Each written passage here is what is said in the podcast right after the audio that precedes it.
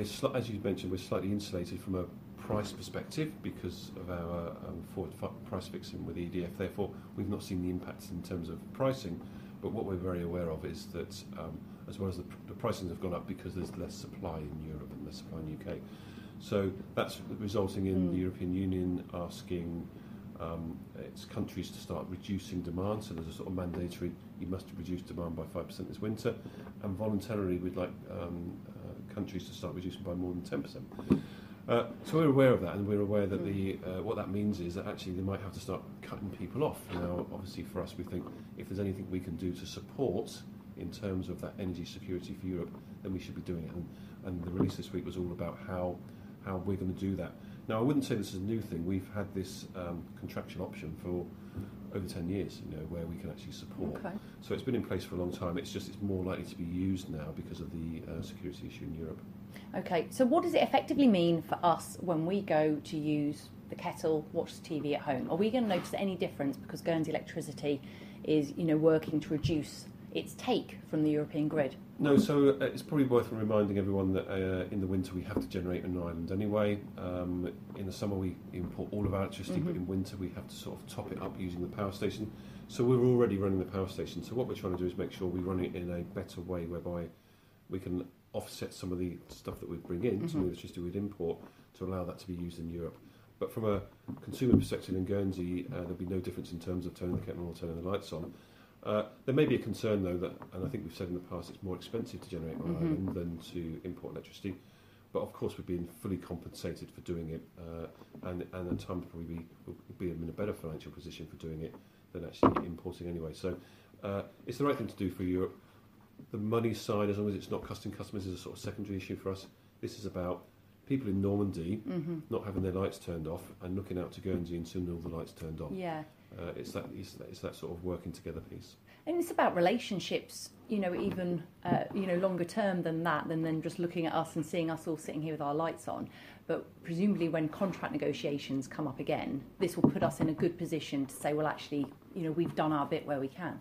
Yeah, you can't underestimate that good neighbour piece Mhm. and the uh, the relationship that can be built around that. You know, uh, quite clearly, France in particular, in particular because of its um, nuclear maintenance program, which we've been behind because of COVID. Yeah. They're struggling to catch up. They haven't got as much nuclear plant on at the moment as they ideally like. For us to assist in, that, in those circumstances goes a long way to building that relationship with EDF. And again, the French transmission operator as well. The fact that we can reduce some of our importation to allow them to better manage the demand in France, again, scores lots of points in terms of those future conversations around contracts. Okay.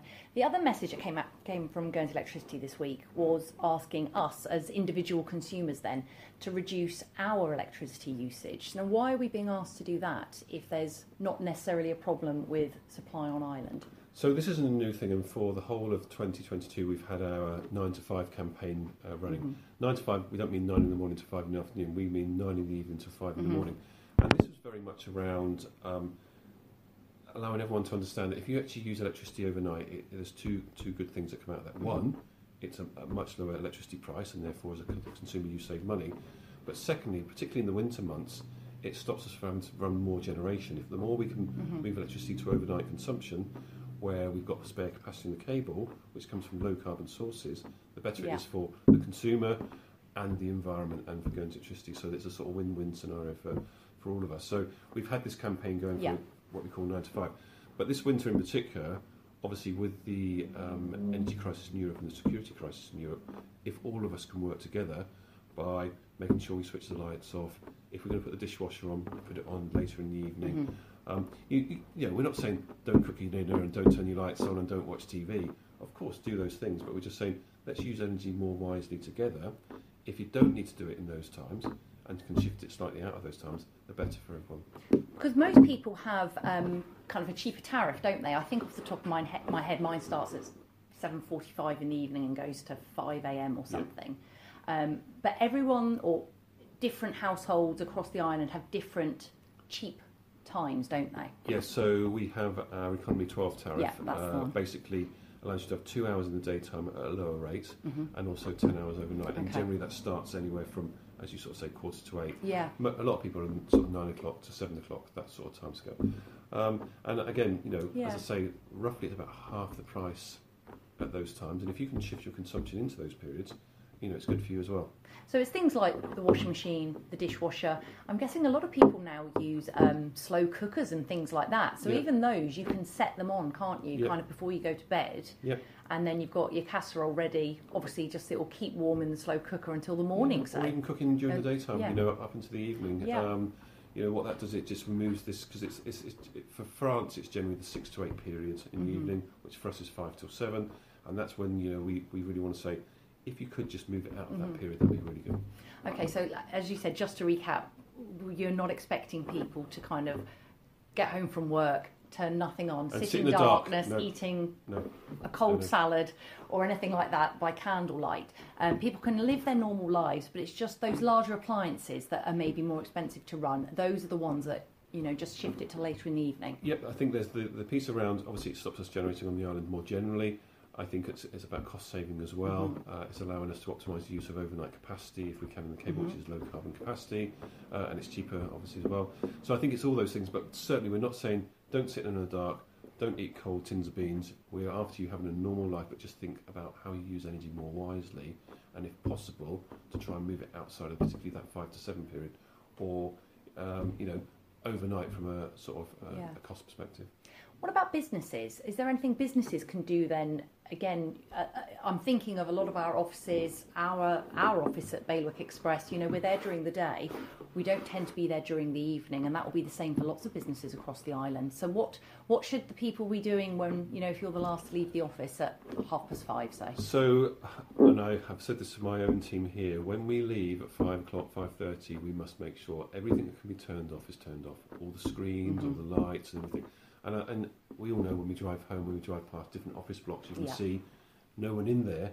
But all the lights still on. Now I understand that obviously there's cleaning activities that go on, but again, if we just think about how we how we sort of reduce the consumption in those sort of, sort of times. So, and again, this isn't about having the lights off all day and stumbling around a dark building. This is about just using electricity more wisely. Okay, so everyone can play their part. I'm guessing government as well. Obviously, we've got you know some big government blocks, Frossard House, etc. We've got the uh, the finance houses. We've got shops. We've got news outlets as well as Guernsey Electricity. Um, we just all really need to think a bit, don't we? Yeah, and I would say there's obviously the crisis, the energy crisis at the moment, uh, and we're doing it to sort of Mhm. mutual support. But more generally, the, the best kilowatt hour is the kilowatt hour you don't use and Mhm. don't pay for. Yeah. So I'd just say more generally, as we move through uh, the sort of the cost of living crisis, just try and not use electricity if you can. If know, we- it, it'll save you money. If we all save our employers money then in the electricity bills, would you say that they should be giving us all a pay rise at the end of the year? I can't say that, but I think no. I think you know one of the things we're also mindful of is Yeah. um, the maximum demand is what creates capital investment costs for us as a Mhm. business, and the more we can make sure we Yeah. manage demand, the less we have to spend, which then doesn't need to feed through to consumers' bills. So we're we're obviously looking at it from a long-term investment perspective as well. The, the better we can use the assets across the, the whole day rather than just little points Mhm. of the day, the less investment that's required, and then the, that's all, the, the less we need to put burden on the bills. And back to the contract negotiations then with EDF. When are they next up for renegotiation? So we, we've got a, uh, a contract runs until 2027. Uh, Okay. We're currently in discussions, and the current plan is to try and conclude those discussions next year for the contract extension, if, if that's the way we, we want to go. Yeah. Okay, so back to actually, if we support Europe through the energy crisis, even as we said we're quite protected from it, it's really helping us out with those contract negotiations because Yeah, I, I you know a bit of positive positivity between the nations for, always su- helps. for sure. Uh, the relationship with EDF is very, very good. It's always been Mm, very, very yeah. good. We're a very uh, trusted partner in terms of uh, our power purchase agreement with them.